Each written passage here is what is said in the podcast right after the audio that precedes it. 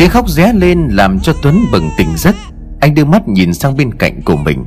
Đứa con gái bé bỏng chưa đầy 2 tháng tuổi của anh đang khóc đến khàn cả cổ.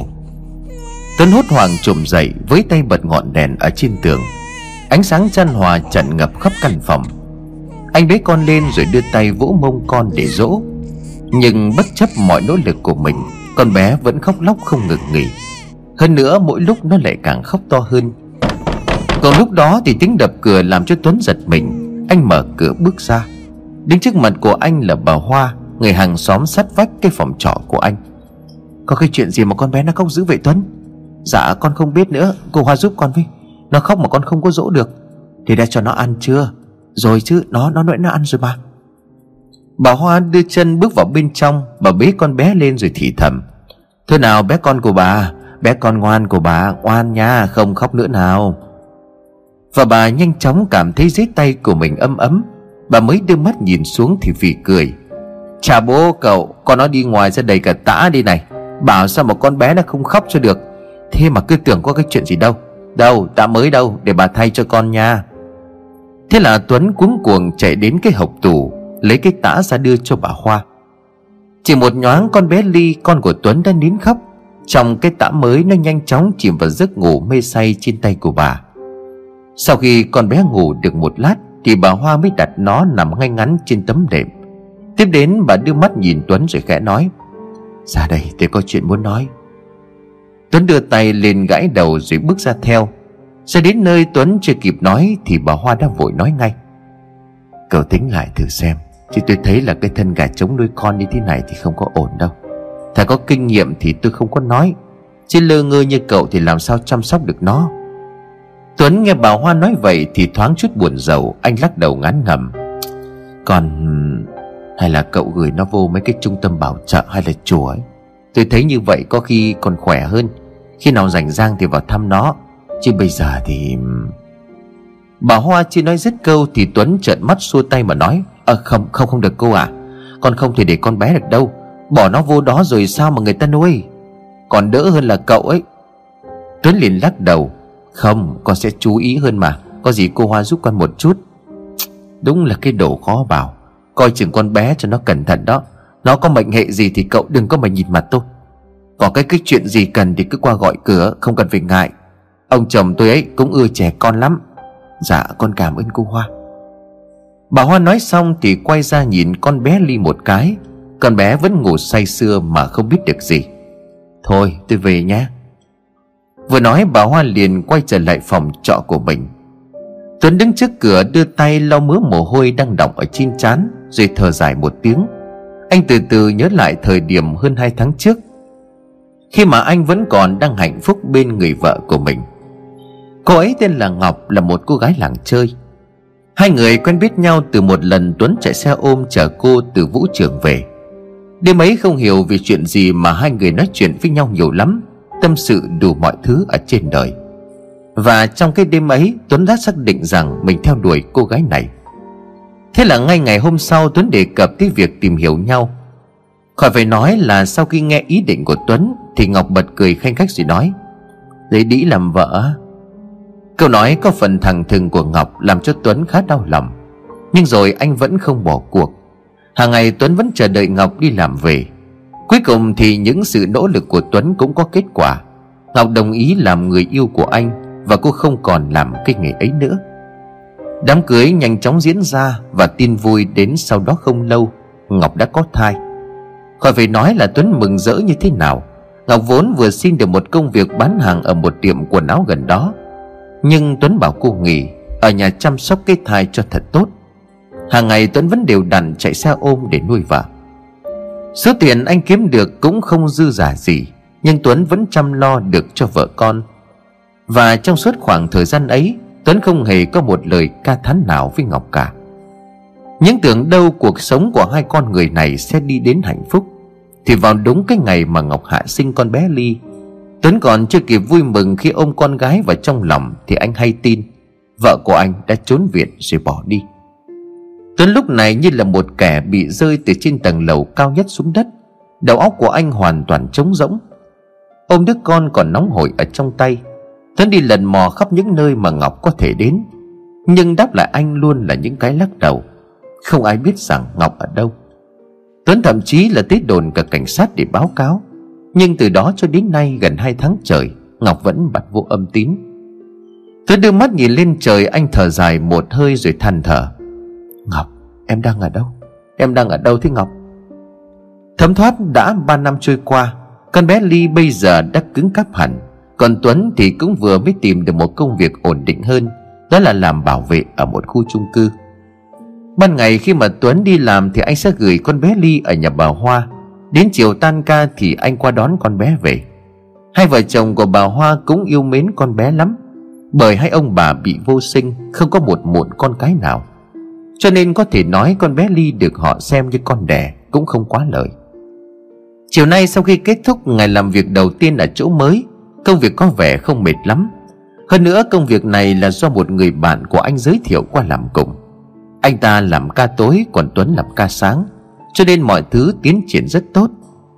Trên đường về, Tuấn tạt vào một cửa hàng đồ chơi rồi mua cho con bé Ly một con gấu bông thật đẹp. Vừa về đến cái dãy trọ thì nghe tiếng xe máy quen thuộc.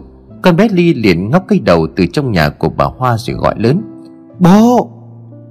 Khỏi phải nói Tuấn vui đến mức độ nào. Mặc dù ngày nào đi làm về anh cũng được nghe thấy cái tiếng gọi quen thuộc này, nhưng chưa bao giờ Tuấn hết xúc động. Anh dừng xe và bước xuống, và nhanh chóng giơ con gấu bông trên tay của mình lên. Ly! Ly ơi! Xem bố cho con cái gì nè! Con bé Ly hai mắt sáng rỡ, nó chạy ảo ra. Hai bố con ôm chầm lít nhau. Tuấn liên tục hôn vào mặt con bé, còn Ly thì với lấy con gấu bông trên tay của bố, miệng bập bẹ: Gấu bông! Gấu bông! Bà Hoa nghe tiếng thì cũng từ bên trong bước ra và mỉm cười: Ôi chà, hai bố con nhà này tình cảm quá. Con bé Ly quay ra như hàm răng lú nhú, vừa cười vừa nói: Con có gấu bông, bố mua cho con này bà. Vì bé Ly giỏi, bé Ly ngoan, cho nên là bố mới mua cho đấy. Cho nên là Ly phải ngoan hơn nữa thì bố Tuấn sẽ mua thêm cho Ly nhé. Dạ vâng. Tuấn ôm thấp con bé lên vai rồi bồng nó đi về phòng. Tối ngày hôm đó, hai cha con phá lệ không nấu cơm mà đi ra ngoài ăn. Con bé Ly thì có vẻ thích thú lắm. Nó ngồi ở đằng sau liên tục chỉ tay vào mớ đèn màu lấp lánh ở bên đường. Tuấn thì trông thấy cái hình hài bé nhỏ đang ngồi thu lu ở trong lòng của mình, cho nên anh liên tục mỉm cười. Ngay chính cả Tuấn cũng đâu có ngờ được rằng anh có thể vượt qua được khoảng thời gian khủng khiếp ấy mà nuôi con bé Ly cho đến tận bây giờ. Ngừng lại ở cái đèn đỏ ở góc đường, Tuấn đưa tay kéo chiếc áo ấm cho con gái. Còn con bé Ly thì ngơ ngác nhìn bố, nó liền hỏi: Bố ơi, sao lại ngừng lại thế? Tuấn vừa cười vừa nói: Vì đây là đèn tín hiệu. Màu đỏ thì dừng lại, màu vàng thì đi chậm, còn màu xanh thì được đi tiếp. Mặt của con bé Ly vẫn còn ngơ ngác lắm. Tuấn đưa tay xoa đầu của nó rồi cười: Khi nào con lớn thì con sẽ biết. Nói rồi Tuấn đưa mắt nhìn lên, đèn đã chuyển sang màu xanh. Anh rồ ga tiếp tục đi, nhưng rồi Tuấn khựng lại thêm một lần nữa. Lần này không phải vì tín hiệu đèn, mà bởi vì Tuấn trông thấy có một cái bóng người vừa lướt qua trước mặt của anh. Tuấn liền thốt lớn: Ngọc! Ngọc! Đúng, cái dáng người trước mặt của anh đó là Ngọc. Tuy không nhìn rõ mặt, nhưng chỉ cần bao nhiêu đó là đủ. Cô ấy đang ngồi trên một chiếc taxi đi ngược chiều với Tuấn. Ngọc! Ngọc!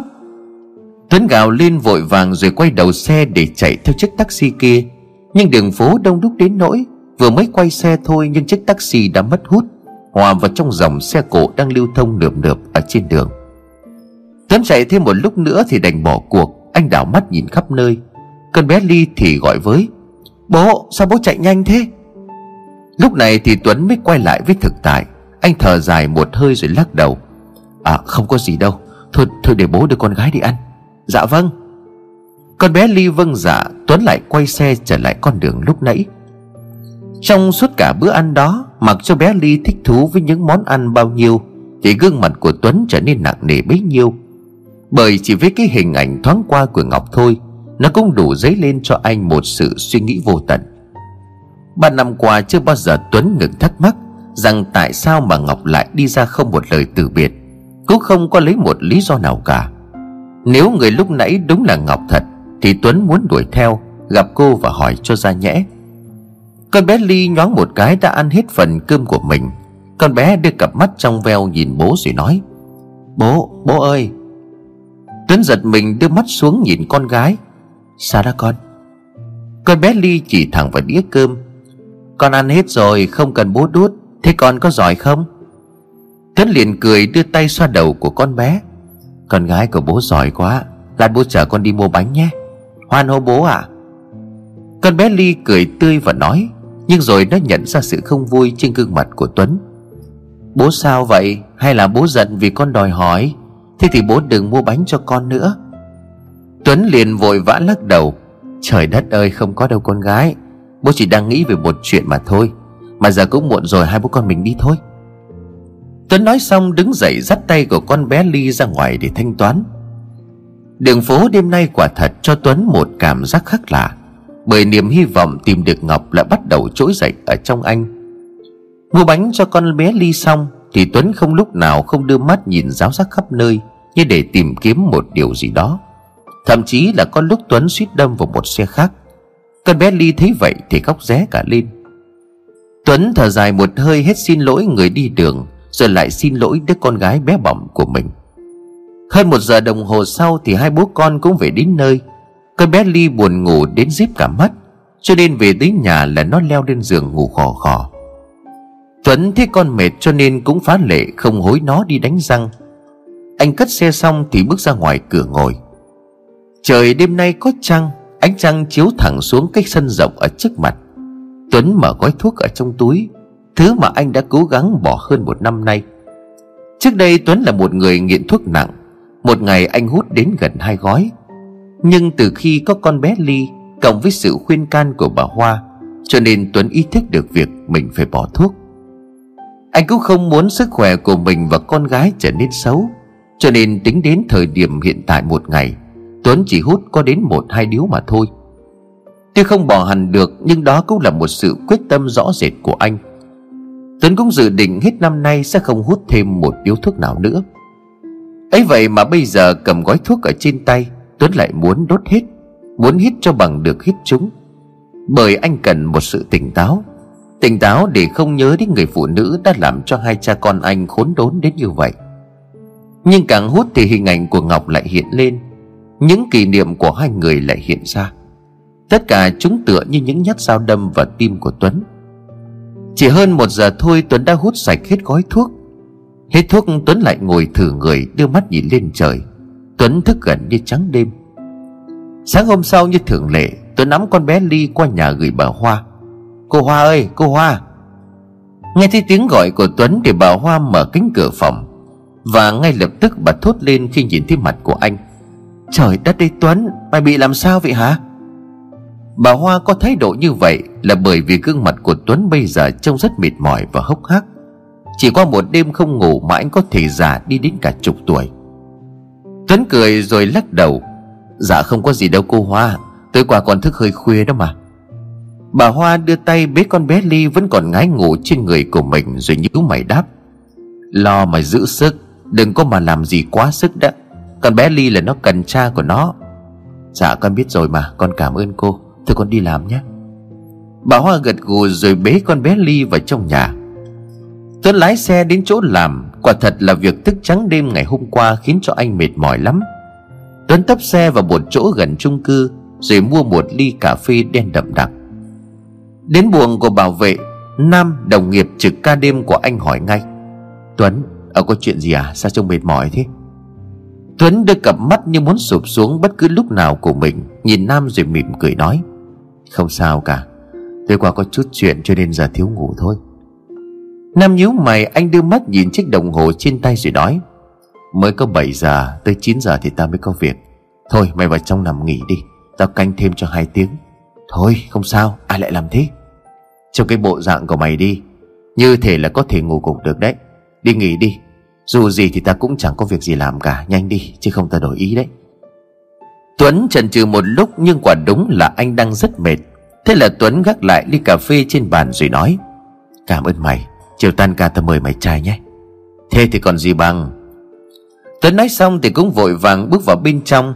Một chiếc giường xếp đã được kê sẵn, đây vốn là chỗ ngủ của Nam đêm qua. Anh đặt lưng xuống giường rồi nhanh chóng nhắm mắt và ngủ. Tuấn chìm vào trong giấc ngủ mê man. Và trong giấc ngủ đó Tuấn lại mơ thấy Ngọc. Cô đứng trước mặt của anh là một nụ cười lớn. Tuấn nhận ra Ngọc đang bế con bé Ly ở trên tay. Thế rồi cô từ từ bước ra xa. Tuấn muốn chạy theo lắm nhưng anh không thể. Đừng đi! Tuấn hét lên một tiếng lớn rồi giật mình bừng tỉnh. Nam ở đằng trước quay sang hỏi: Ngủ mớ gì đó mày?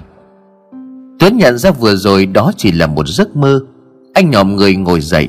Cơn mệt mỏi bấy giờ mới thực sự ập đến. Tuấn thấy khắp người của mình uể oải rã rời. Nhưng cũng không thể để cho Nam trực hộ. Anh đứng dậy với lấy ly cà phê lúc nãy rồi hút một hơi hết phân nửa. Tuy đá đã tan hết làm cho cà phê loãng đi phần nào, nhưng cũng không thể làm mất đi cái hương vị đậm đặc của cà phê nguyên chất. Tuấn liền vươn vai một cái. Nam, mày về được rồi đó, cảm ơn nhé, về nghỉ đi. Nam liền phì cười đứng dậy khỏi bàn rồi gật gù. À, nhớ là chiều nay làm mấy chai đó nhé, lâu rồi chưa uống với nhau. Được rồi, ta biết rồi. Tuấn đang nói thì khựng lại. Hai con mắt của anh trợn ngược lên như người bị điện giật. Một người phụ nữ đứng trước mặt của Tuấn. Và anh nhanh chóng nhận ra đó là ai. Ngọc! Tuấn liền thốt lớn. Đúng, đứng trước mặt của anh đó là Ngọc. Cô đứng lù lù bằng da bằng thịt, chứ không phải là trong giấc mơ như vừa nãy nữa. Và Ngọc cũng nhận ra chồng cũ của mình. Gương mặt của cô thoáng chút bối rối. Tuấn, mày chưa tỉnh à? Quẹt thẻ xe cho người ta. Nam nghĩ rằng Tuấn chưa tỉnh hoàn toàn, cho nên anh từ bên trong bước ra, đưa tay cầm chiếc thẻ trên tay của Ngọc rồi quẹt vào máy. Rồi cô có thể đi được rồi đấy. Nghe tiếng của Nam, Ngọc giật mình một cái như để tỉnh khỏi cơn mê. Cô vội vàng dồ ga lái thẳng xe chạy vào bên trong. Tuấn vẫn đứng như là trời trồng, đưa cặp mắt nhìn chằm chằm theo cái bóng của Ngọc đã khuất ở trong nhà xe của chung cư. Ê, mày sao thế? Nam vừa nói vừa đưa tay hất Tuấn một cái. Lúc này thì Tuấn mới hoàn hồn. Anh chỉ vào trong nhà xe rồi ấp úng. Ngọc. Nam nhíu mày. Ai đó, người vừa rồi á, mày quen à? Tuấn liền gật đầu. Nam liền nói. Cô ở chung cư này lâu rồi mà, cứ đến gần sáng là cô ấy mới đi làm về. Tao tưởng là mày cũng biết chứ. Hôm qua đi làm mày không có thấy cô ấy sao? Hay là chắc cô ấy đi đâu rồi? Mà sao hai người lại quen nhau? Mày là bạn của cô hay là chồng cô ấy? Chồng? Câu nói của Nam làm cho Tuấn rụng rời. Ngọc có chồng chứ? Nam vẫn một cách thật thà nói. Có chồng rồi, mà chồng của cô ấy trông bặm trợn lắm, giống như là dân anh chị đó. Trời đất! Tuấn liền thốt lên rồi ngồi phịch xuống ghế. Nam thấy lạ lắm, thế là anh tiếp tục gặng hỏi. Một lát sau thì Tuấn mới kể lại hết mọi chuyện về cuộc đời của anh. Tuấn và Nam chỉ là bạn ở chỗ làm cũ, cho nên đời tư của Tuấn anh không biết nhiều. Nam chỉ biết là Tuấn có con, còn mẹ đứa bé đâu thì Tuấn luôn tránh né. Giờ đây sau khi nghe được tâm sự của bạn mình, Nam liền thở dài một hơi mà nói. Đâu là trái đất tròn mà, hai người rồi cuối cùng cũng gặp nhau. Nhưng mà không ngờ lần này gặp nhau lại ngang trái đến vậy. Tuấn thì trông mệt mỏi lắm, nhưng rồi Tuấn đứng phát dậy. Không được, đã tin Đức này rồi thì tôi phải tìm gặp cô ấy để hỏi cho ra nhẽ. Tuấn vừa nói vừa đi về hướng thang máy. Nam thở dài một hơi, nhìn theo cái dáng người của Tuấn rồi thở dài. Mong mọi chuyện sẽ ổn thỏa. Tuấn sau khi tra thông tin của cái thẻ xe vừa rồi thì được biết Ngọc đang ở trong căn hộ chung cư ở tầng 10. Và chủ họ là tên của một người đàn ông. Anh bấm thang máy lên rồi tìm đúng căn chung cư của Ngọc. Tuấn đưa cái tay lên ấn chuông cửa, và rất nhanh sau đó cánh cửa được mở ra. Và đứng trước mặt của Tuấn là một người đàn ông cao to, hai cánh tay xăm trổ kín mít. Đúng như lời của Nam nói, đây trông không khác gì một đại ca giang hồ. Người đàn ông kia liền nhíu mày hất hàm nhìn Tuấn. Có chuyện gì? Tuấn lúc này dường như mất hết tinh thần. Bao nhiêu điều anh muốn nói thì bây giờ đều bị bay biến đi đâu hết. Sao không trả lời? Có chuyện gì? Giọng của người đàn ông kia khó chịu hẳn lên. Tôi... Tuấn ấp úng. Từ bên trong một nhẹ nhàng vọng ra. Anh Đức ơi, gì thế? Và cái giọng này không ai khác chính là của Ngọc. Tuấn không cần quá nhiều thời gian để nhận ra cô. Người đàn ông tên Đức này quay ra lảo bảo. Em ra xem có cái chuyện gì đi. Anh phải vừa kiểm tra tin nhắn của khách một chút. Bận rồi mà toàn cái chuyện gì đâu. Nói rồi anh ta quay lưng bỏ vào trong. Rồi Ngọc xuất hiện. Thoáng một chút bất ngờ từ trong ánh mắt của cô. Nhưng rồi Ngọc có vẻ cũng đã chuẩn bị tinh thần cho chuyện này. Tuấn ấp úng. Em... Ngọc liền thở dài một hơi. Cô định nói gì thì ngưng lại, bởi vì bên trong có tiếng nói của Đức. Ngọc, cái thằng đó nói gì vậy? Lại đóng tiền gì nữa à? Mẹ kiếp, cái chung cư gì mà suốt ngày thu phí này phí nọ, sang năm ông đổi mẹ chỗ khác ở cho rồi. Nghe thấy cái giọng không mấy dễ chịu kia thì Ngọc cũng hốt hoảng lắm. Dạ không có gì đâu anh. Cứ gọi với vào bên trong, sau đó thì thì thầm với Tuấn.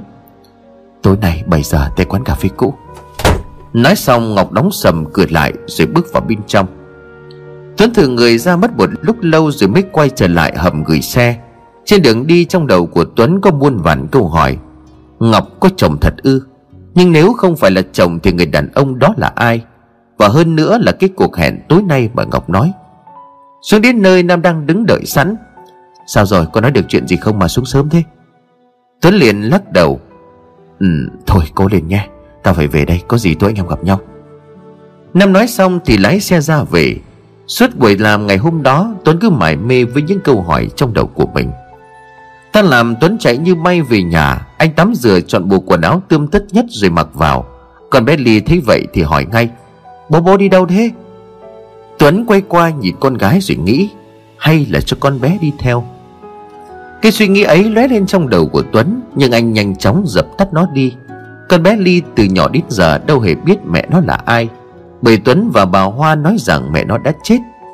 Nếu bây giờ Tuấn dẫn theo con bé đi gặp Ngọc thì hai người sẽ nói những gì đây? Ngay cả Tuấn và Ngọc cũng chưa nói chuyện rõ ràng với nhau.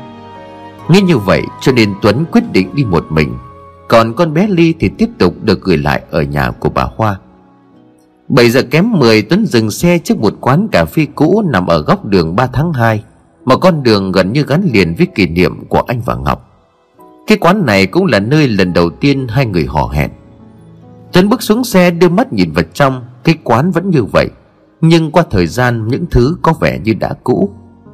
Hôm nay quán hơi vắng, nhưng như vậy thì cũng thích hợp cho việc trò chuyện của Tuấn. Anh đẩy cửa tiến vào bên trong, chọn cho mình một cái bàn gần cửa sổ.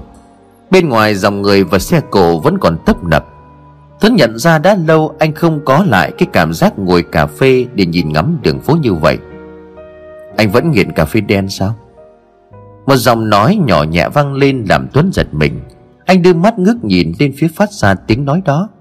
Đó là Ngọc, cô đã đến và đứng trước mặt của anh. Em... Tuấn như díu cả lưỡi, bởi đã quá lâu rồi anh chưa được trông thấy cái dáng hình của Ngọc gần đến vậy. Cô vẫn xinh đẹp, đôi môi chúm chím mấp máy cộng với cái mũi cao thành tú. Chính những thứ đó ngày xưa khiến cho Tuấn mê như điếu đổ. Giờ đây nhìn thấy chúng thì mọi thứ như ùa về ở trong anh.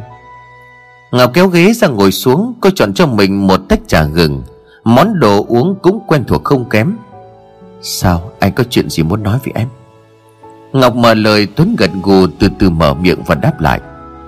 Anh muốn hỏi tại sao em lại như vậy. Gương mặt của Ngọc thoáng chút khựng lại. Cô im lặng chừng 10 phút rồi bắt đầu nói. Là em không chịu được cảnh nghèo khổ nữa, em bỏ đi. Em trở lại cái nghề đó sao? Tuấn liền ngắt lời. Ngọc không trả lời, cô tiếp tục im lặng. Nhưng cái tiếng im lặng như là ngầm xác nhận cho câu hỏi của Tuấn. Tại sao em lại vậy? Anh đã lo được cho em, cho con mà. Nhưng còn mẹ em, khi ấy bà bị bệnh nặng lắm. Anh có thể lo được cho cái khoản viện phí khổng lồ đó không? Em đã định nói với anh là cho em đi làm lại, nhưng em biết là anh sẽ không chịu. Và khi ấy em lại đang mang bầu nữa. Em không còn sự lựa chọn nào cả, em phải đi. Tuấn lắc đầu, anh bất lực lắm. Bởi khi Ngọc nói ra chuyện này thì quả thật anh không thể nói gì cũng như trách được cô. Nhưng rồi Tuấn lại nói. Còn em bỏ đi cũng được, nhưng mà sao em bỏ con? Em có biết là con nó cần một người mẹ như thế nào không? Ngọc liền lắc đầu mà nói. Có chứ, sao anh biết là em không nhớ con? Em có về mấy lần nhưng mà chỉ dám đứng nhìn ở ngoài mà thôi. Anh có biết được cái cảm giác ấy nó đau khổ thế nào không? Tuấn liền lắc đầu mà nói. Thôi không nhắc đến chuyện cũ nữa, bây giờ em thế nào? Em sao? Anh thấy rồi đó, em có chồng. Anh cũng đi mau tìm vợ đi, đừng có một mình như vậy. Tuấn không nói gì mà chỉ phì cười. Hai người nói thêm vài thứ trong cuộc sống hiện tại, rồi im lặng cùng nhau ngắm nhìn ở phía ngoài đường. Rời khỏi quán cà phê, Tuấn liền gọi cho Nam. Hai người ra quán nhậu. Sau khi uống chai thứ hai thì Tuấn tiếp tục kể cho Nam nghe về cuộc trò chuyện của anh với Ngọc khi nãy. Nam nghe xong chỉ biết thở dài rồi an ủi bạn của mình mà thôi. Tôi tin ông sẽ vượt qua được chuyện này mà. À mà cái cô Ngọc đó, cô ấy có định qua thăm con bé Ly không? Chứ giờ cũng biết mọi chuyện rồi thì không tới gặp, quả thật là hai mẹ con rất tội nghiệp. Tuấn nghe Nam nói thì gật gù. Có chứ, tôi có bảo là cô ấy khi nào rảnh thì đến thăm con bé Ly. Thôi cái chuyện xong rồi không có nhắc lại nữa. Giờ người ta cũng có chồng rồi, bỏ đi. Hai người gác lại câu chuyện buồn, tiếp tục uống cho đến tận khuya thì mới đi nghỉ. Tuấn về đến nhà, sáng mai anh không đi làm vì có một nhóm khác thay ca. Dừng xe xong, con bé Ly đang ngủ say bên nhà của bà Hoa, cho nên anh cũng không bế nó trở lại phòng. Tuấn tiếp tục ngồi ở cái khoảng sân trước nhà. Gói thuốc anh mới được mua ở trên đường trở về nhà đã móc ra. Tuấn lại hút thuốc, nhưng mà lần này không phải vì những suy nghĩ như là tối qua, mà đêm nay Tuấn đã hút để suy nghĩ về cuộc đời của mình. Nếu như trước đây Tuấn đã thầm luôn trách oán Ngọc đã bỏ đi, nhưng mà sau đêm nay Tuấn lại có một suy nghĩ khác.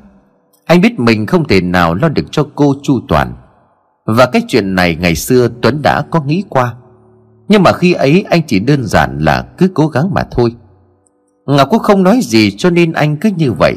Giờ đây Tuấn nhận ra Ngọc không nói không có nghĩa là không có chuyện. Chính anh đã đánh mất Ngọc, anh không đủ sức để có thể che chở cho cô. Cái người chồng hiện tại của Ngọc kia xem ra rất tốt và có điều kiện để lo cho cô. Bây giờ việc anh cần làm chính là chúc phúc cho Ngọc và cố gắng nuôi dạy con bé Ly cho thật tốt. Tuấn ngồi cho đến 2 giờ sáng thì mới vào ngủ. Nhưng có lẽ từ giờ trở đi, anh không còn phải khắc khoải và mệt mỏi với những suy nghĩ về chuyện của quá khứ nữa. Nói về Ngọc, từ quán cà phê trở lại nhà, cánh cửa vừa được mở ra, Đức đang ngồi ở bên trong phòng khách đưa mắt nhìn cô chằm chằm. Cậu mới đi đâu về đó? Một giọng nói ồm vang lên từ Đức làm cho Ngọc giật mình, nhưng rồi cô gác guốc lên kệ đưa mắt nhìn trầm. Không có gì à, em chỉ đi với bạn một chút thôi. Đi với bạn? Đi với bạn mà sửa soạn thế à? Hay là cô đi gặp thằng nào hả? Đức nói giọng mỉa mai. Anh ta có vẻ như đang trong tình trạng say xỉn, và cái trường hợp này thì Ngọc không lạ gì. Cô và Đức quen nhau trong một buổi tiệc sinh nhật. Khi ấy Ngọc đã bỏ cái nghề làm gái, cô đang làm lễ tân cho một khách sạn. Đức nhanh chóng chiếm được thiện cảm của Ngọc với vẻ điển trai, ga lăng và hết sức đàn ông. Hai người cũng không lấy nhau đàng hoàng, mà Ngọc chỉ về ở với Đức như vợ chồng mà thôi. Nhưng sau khi về đây thì Ngọc bị vỡ mộng, bởi Đức hiện nguyên hình là một gã vũ phu. Bình thường thì không sao, nhưng mỗi lần có chuyện gì trong công việc hay là nhậu say về thì Đức lại đem Ngọc ra chỉ chiết về cái quá khứ của cô. Thậm chí chuyện đòn roi là chuyện thường, nhưng mà Ngọc không thể bỏ đi, bởi Đức có mối quan hệ với đám giang hồ rộng lắm, và gã sẵn sàng kêu người tới để bắt cô về bất cứ lúc nào. Giờ đây Ngọc cũng chỉ biết thở dài nghe Đức chỉ chiết mình mà thôi. Nhưng cái sự im lặng của Ngọc càng khiến cho Đức tức giận. Gã quay sang mắng một câu. Đi làm đĩ vậy chứ gì? Câu nói của Đức vừa rồi như là giọt nước làm tràn ly.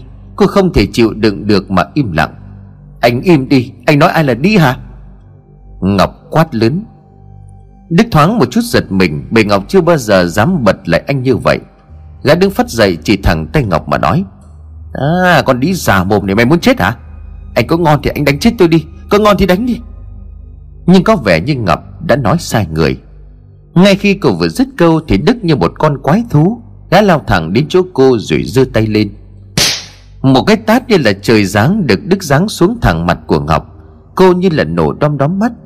Chưa hết, Đức lại tiếp tục đấm đá túi bụi vào mặt, bụng của cô. Ngọc không nói thêm được gì nữa, cô chỉ biết nằm im chịu trận mà thôi. Đánh xong thì Đức phun một bãi nước bọt ra rồi chửi đồng. Mày coi chừng tao đấy, làm gì sau lưng của tao để tao bắt gặp được thì chỉ có nước chết thôi con à.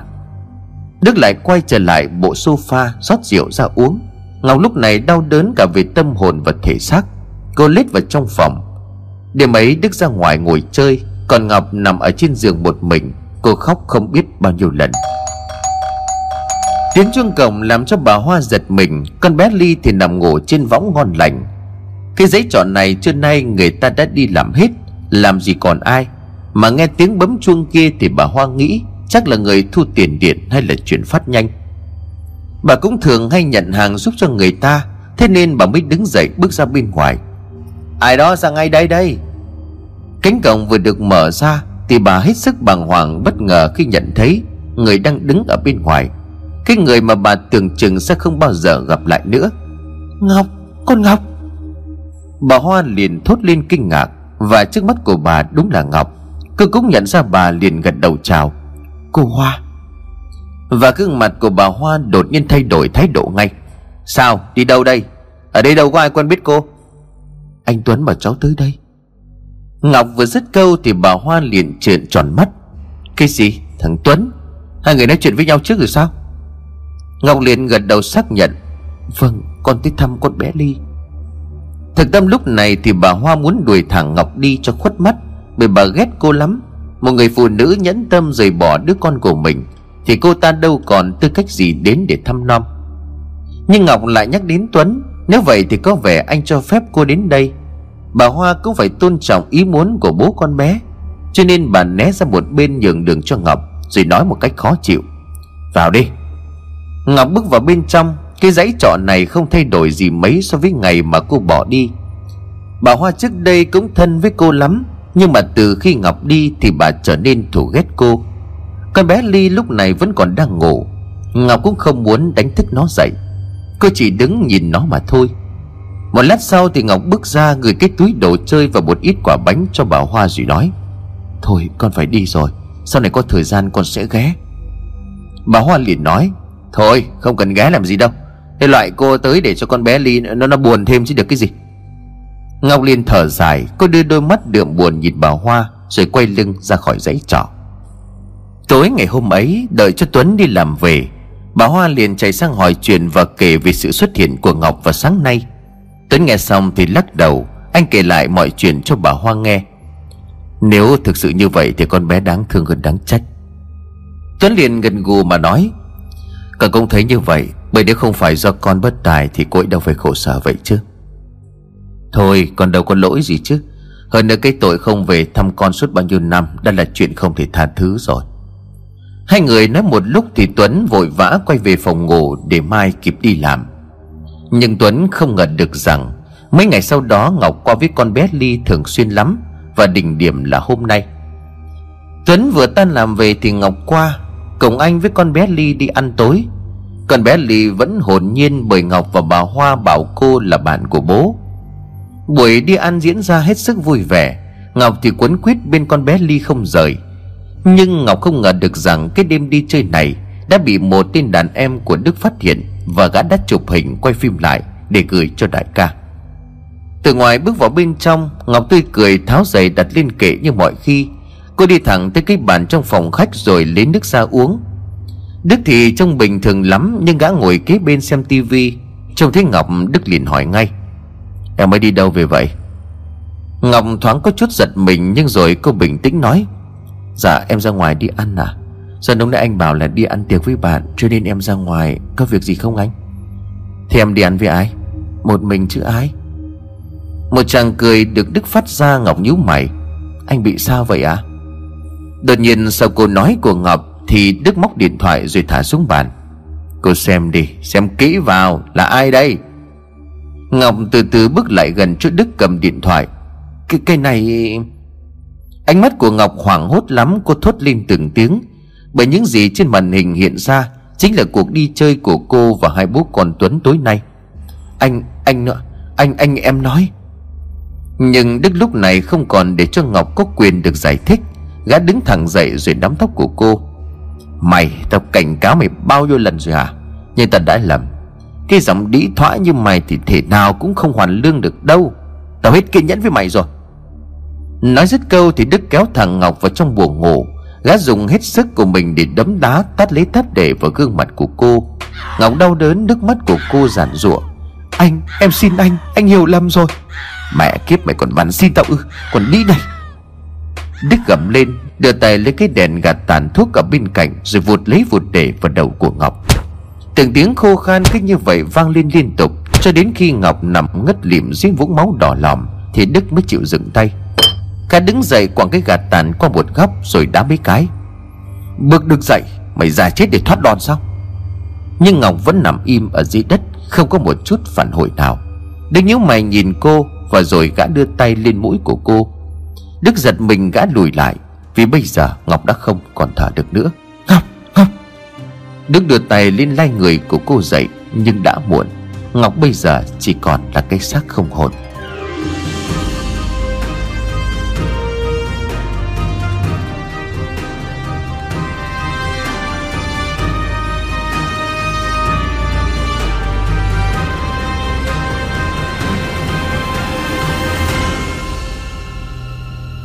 Đã một tuần trôi qua kể từ cái buổi đi chơi với Tuấn với Ngọc, con bé Ly vẫn thỉnh thoảng nhắc đến cô. Tuấn cũng lấy làm lạ khi mà anh không liên lạc được với cô, và ở trong chung cư anh không thấy Ngọc ra vào như trước nữa. Nam cũng nói không trông thấy Ngọc trong các trực của cậu. Ngọc đi đâu hay cô đã xảy ra chuyện gì? Trưa nay Tuấn đang ngồi trên chiếc bàn soát thẻ xe thì anh trông thấy Đức. Gã bước từ trong thang máy ra với một bộ dáng gấp gáp. Gương mặt của gã cũng không mấy ổn cho lắm. Nếu nhìn kỹ thì có thể nhận ra rằng Đức đang lo sợ chuyện gì đó. Thậm chí là gã đưa mắt nhìn Tuấn rồi lẩm bẩm cái gì đó. Tuấn khó hiểu lắm, bởi anh định hỏi gã xem Ngọc đâu, nhưng rồi sợ Đức nghi ngờ chỉ đó cho nên Tuấn đành thôi không hỏi. Để cho Đức đi khỏi thì Tuấn mới đứng dậy, bước đi thẳng tới thang máy rồi bước vào. Đang là buổi sáng lại trong giờ hành chính, cho nên cái tầng 10 vắng lặng lắm. Nguyên cả dãy hành lang được đóng kín mít. Chắc ở bên trong những căn chung cư này chỉ toàn là con nít hoặc người già mà thôi. Tuấn tiến tới cánh cửa nhà của Ngọc rồi đứng yên quan sát một hồi.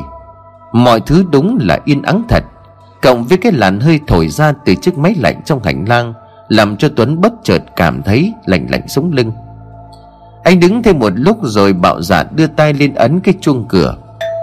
Tiếng chuông cửa vang lên, Tuấn hít một hơi rồi chờ đợi, nhưng rồi không có bất cứ một phản hồi nào cả. Không có ai ở nhà ư? Tuấn nghĩ vậy cho nên anh định quay lưng đi, nhưng khi đi được hai bước thì anh khựng lại, bởi có một tiếng động gì đó vang lên.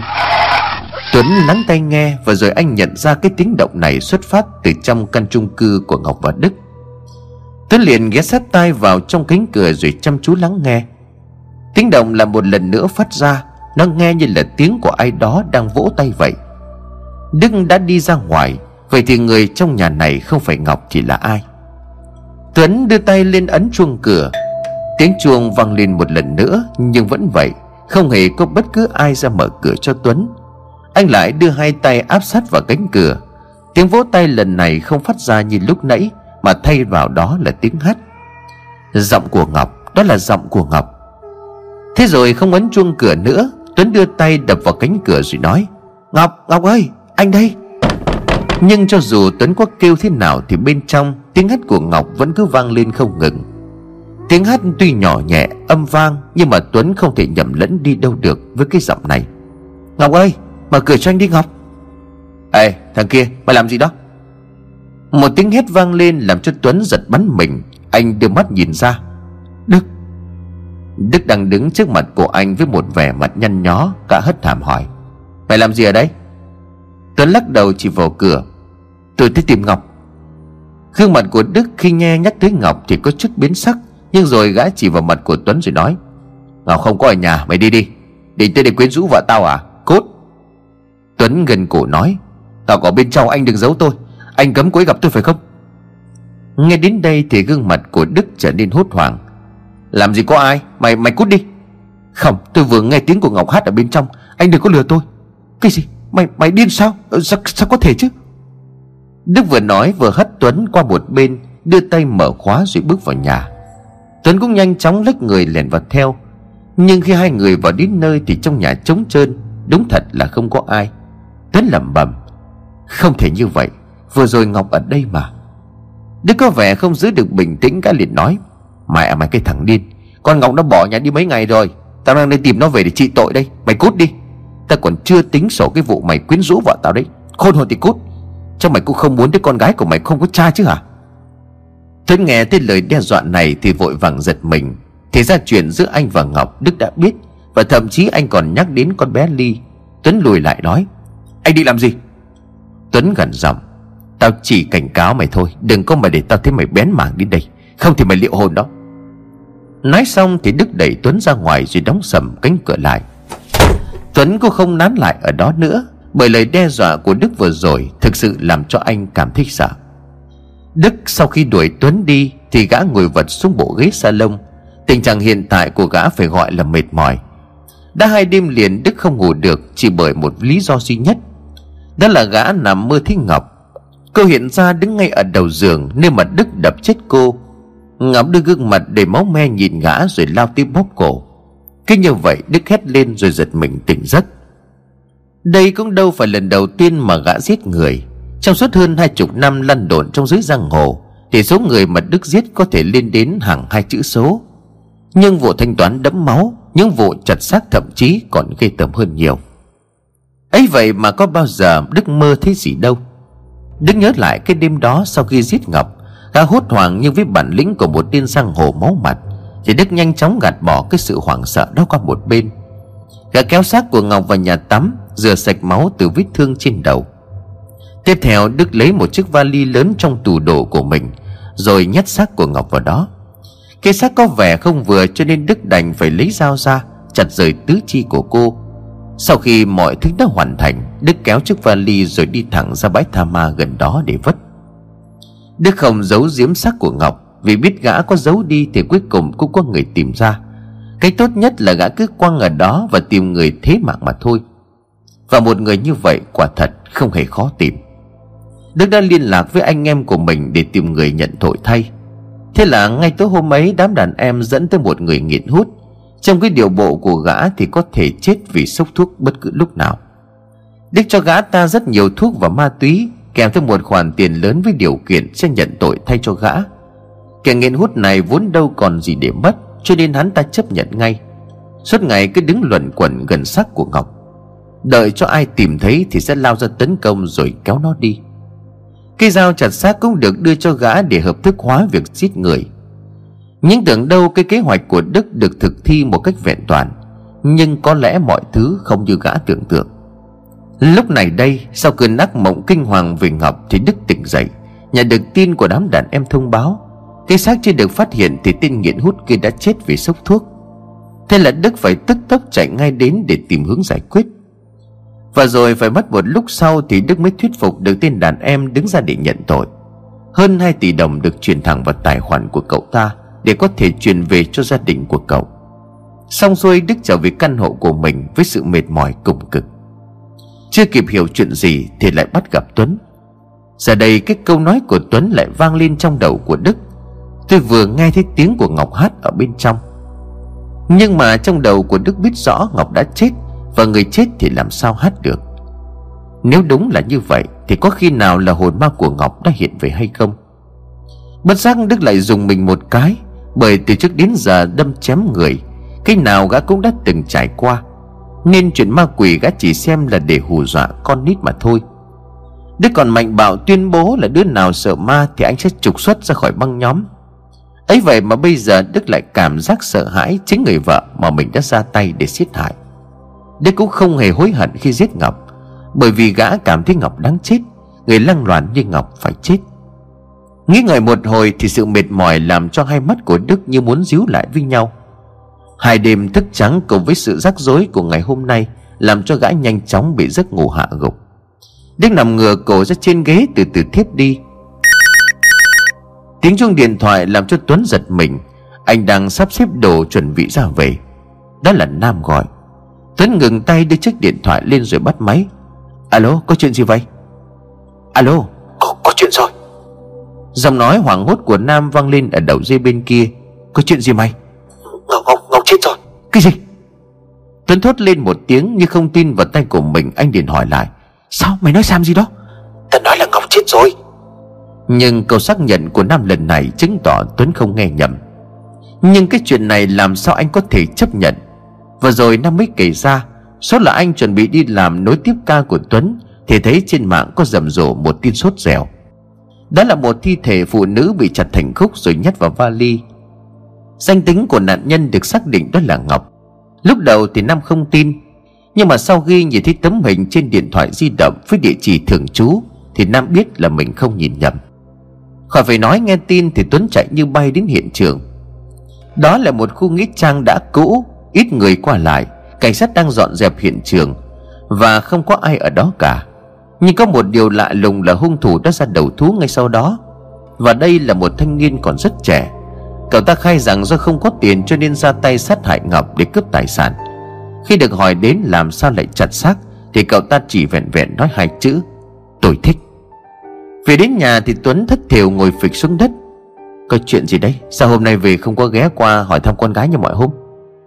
Bà Hoa từ từ bước tới, đưa mắt nhìn rồi nói: cô Ngọc mất rồi cô. Trời, sao vậy? Tuấn kể lại chuyện của Ngọc cho bà Hoa nghe. Nghe xong thì bà mắt tròn mắt dẹt, bà tỏ ra sợ hãi. Trời ơi, con Ngọc nó tồi quá, đến chết cũng không được toàn thây. Hai người ngồi thở dài ngao ngán. Con bé Ly thì vẫn không hề hay biết được gì.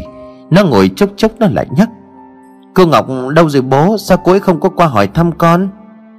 Nghe đến đây thì Tuấn gần như là nước mắt lưng tròng. Đức thức dậy, gã nhận ra mình đang ngủ quên từ lúc nào chẳng hay. Tay của gã vẫn cầm chặt chiếc điện thoại. Đức đứng lên khỏi ghế, vươn vai một cái rồi cầm chiếc remote mở tivi lên. Và rồi cái tin tức về Ngọc đã hiện lên, cùng với tên thủ phạm mới 19 tuổi kia. Đức nhận miệng cười, cuối cùng thì cũng xong. Kế hoạch của gã đã thành công mỹ mãn. Đức thậm chí như là muốn bật sâm banh để ăn mừng. Gã vẫn vậy, ra tay nhanh gọn và giải quyết cũng nhanh gọn không kém. Đức vươn vai một cái rồi vào nhà tắm. Tối nay gã dự định sẽ đi ăn một bữa no nê. Vì không có hôn thú gì với Ngọc cho nên có thể nói cô chỉ là tình nhân của gã. Và cũng chẳng ai thèm quan tâm, bởi dù sao hung thủ cũng đã ra đầu thú. Tiếng nước ấm mà trên cái vòi hoa sen đang rơi xuống làm cho Đức cảm thấy dễ chịu lắm. Gã liền nói: đối với mấy cái loại gái điếm như vậy thì xem ra mình có phí tiền của nhiều quá. Lần sau có gặp trường hợp như vậy thì tốt nhất là gửi cho mấy thằng đàn em nó xử cho nhanh, dính vào chỉ tổ bẩn tay. Nói xong thì Đức cười lớn. Gã ngửa cổ lên hứng dòng nước ấm vào mặt của mình rồi mở mắt ra. Nhưng khi mà vừa mở mắt ra, Đức hốt hoảng khi trông thấy thứ nước từ cái vòi hoa sen đang túa ra không phải là nước lạnh nữa, mà đó là một thứ nước màu đỏ lử tanh hôi.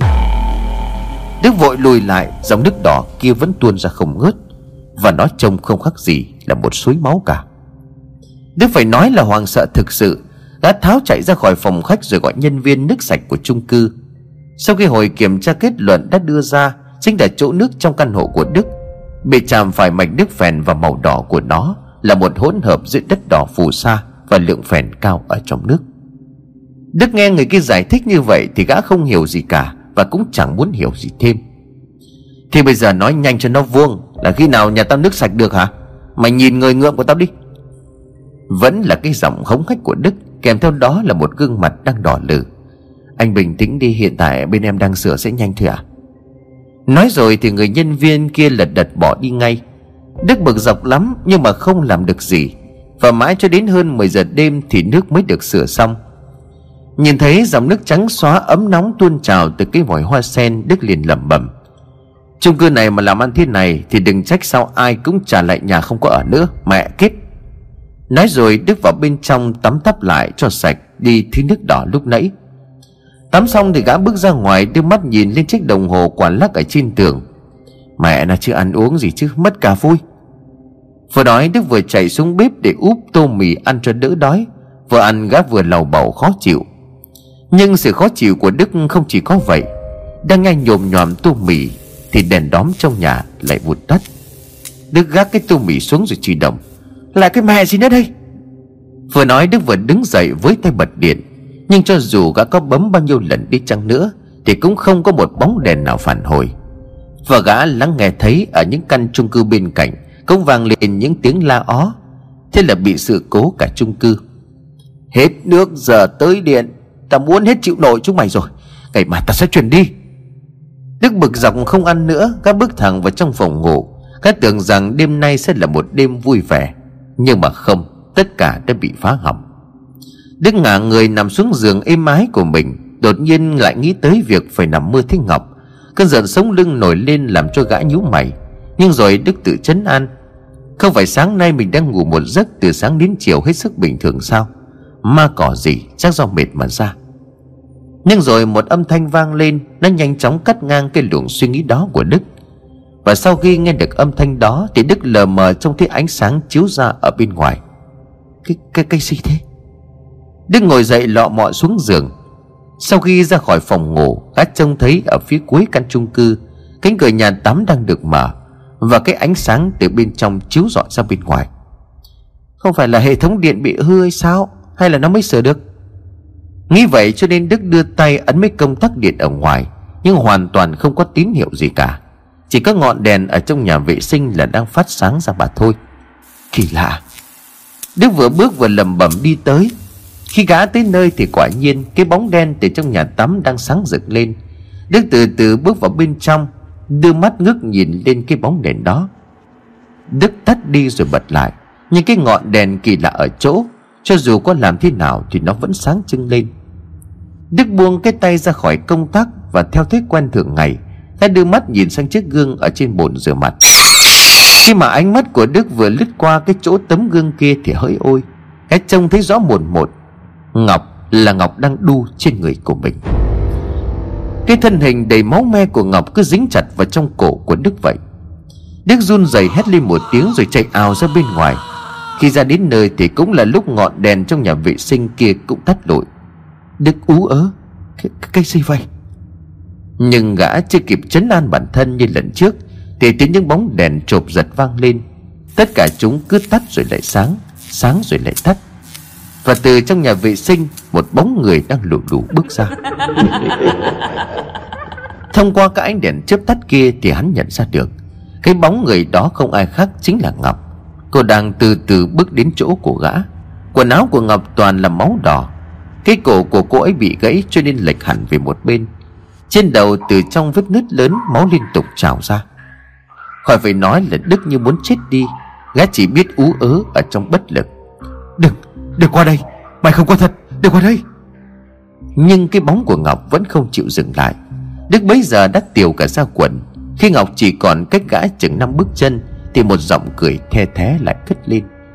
Cái giọng cười âm vang khắp cả căn phòng tối đen của Đức. Trả mạng cho tao, trả lại mạng cho tao. Đức sợ hãi đưa tay lên xua xua. Đừng qua đây, mày không có thật.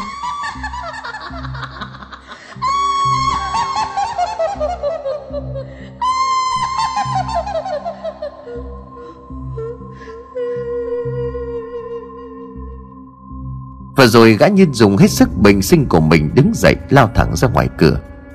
Đức chạy như bay, gã không dưới chân hay trước mặt của mình là thứ gì nữa. Đức cứ chạy như vậy cho đến khi xuống dưới nhà để xe. Đức leo lên một chiếc xe của mình rồi phóng đi. Mẹ nó chứ, cái thằng cha này làm gì mà như ma đuổi thế hả? Nam vừa quét vé cho Đức xong thì lắc đầu ngán ngẩm trước tốc độ di chuyển của anh ta. Đức chạy xe ra tới ngoài đường tuy không khuya lắm, nhưng không hiểu vì sao ngoài đường không có lấy một bóng người. Đức cứ chạy như vậy cho đến khi gã nhận ra chiếc xe của mình đã hết xăng. Mẹ kiếp! Gã buông một tiếng chửi thề rồi bước xuống dắt bộ tìm trạm xăng. Nhưng đi hơn 1 giờ đồng hồ mà không có trạm xăng nào mở cửa. Mà cũng thật kỳ lạ, đi từ nãy đến giờ Đức hoàn toàn không trông thấy bất cứ một ai đi ở trên đường. Nhưng gã cũng không hề quan tâm lắm. Đức lại dắt xe mãi cho đến khi tới gần một tiệm cà phê toàn kính là kính. Đức ngừng lại và nghỉ mệt. Và rồi gã đưa mắt nhìn vào trong lớp kính kia.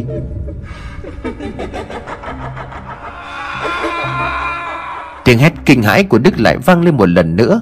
Khi mà giờ đây qua sự phản chiếu của tấm kính thì Đức lại trông thấy Ngọc đang ngồi trên yên xe của mình. Cứ nhìn gã rồi nhếch mép cười. Máu bây giờ chảy ròng ròng ướt hết cả cái yên của Đức. Khỏi phải nói, gã quẳng ngay chiếc xe để bỏ chạy. Đức chạy mãi và chạy mãi. Và rồi gã không chịu được nữa, đành đứng lại để thở hồng hộc. Nhưng không, cái hồn ma của Ngọc dường như không muốn buông tha cho gã. Lúc Đức ngước nhìn lên khắp nơi, khắp mọi ngóc ngách đều có hình dáng của Ngọc đứng chỉ tay vào gã. Ngay lúc đó Đức trông thấy một chiếc xe taxi đang chạy về phía của mình. Gã bèn nhanh chóng đưa tay ra vẫy. Cũng may thì nó dừng lại thật. Đức vội vàng mở cửa xe chui vào bên trong. Đi nhanh, đi khỏi đây càng xa càng tốt. Chiếc xe từ từ lăn bánh. Đức ngoái lại nhìn đằng sau và không thấy hồn ma của Ngọc đâu nữa. Đức thở vào một hơi rồi quay lại đằng trước. Đi nhanh lên, từ từ đừng có hối. Đức giật mình bởi cái giọng nói của người tài xế này, nó quen lắm. Cái gì? Gã ấp úng trợn tròn mắt nhìn lên, và thông qua cái kính ở phía trước, Đức trông thấy người lái xe không ai khác chính là Ngọc. Vẫn là cái hình dạng máu me ấy, cuối cùng liếc mắt nhìn thẳng vào chiếc gương. Thêm một lần nữa Đức liền ngào lên. Mặc dù chiếc xe đang chạy thì gã vẫn lao mình xuống lòng đường. Và gã chỉ biết có vậy, bởi khi tiếp đất thì một luồng sáng lớn đã ập tới. Một tiếng thắng xe kèm với còi xe vang lên chói cả tai. Đức cảm thấy như thân thể của mình bị hất vang lên không trung. Hai mắt của Đức nhòa đi và tối sầm lại. Ở bên tai chỉ còn nghe văng vẳng những tiếng cười the thé. Nói về Tuấn, hôm nay là một ngày đặc biệt. Anh thức dậy từ sớm, lay tay con bé Ly. Hai cha con đánh răng rửa mặt. Ăn sáng xong thì Tuấn lấy xe chở con bé đến một khu đất rộng lớn. Bố ơi, mình đi đâu thế?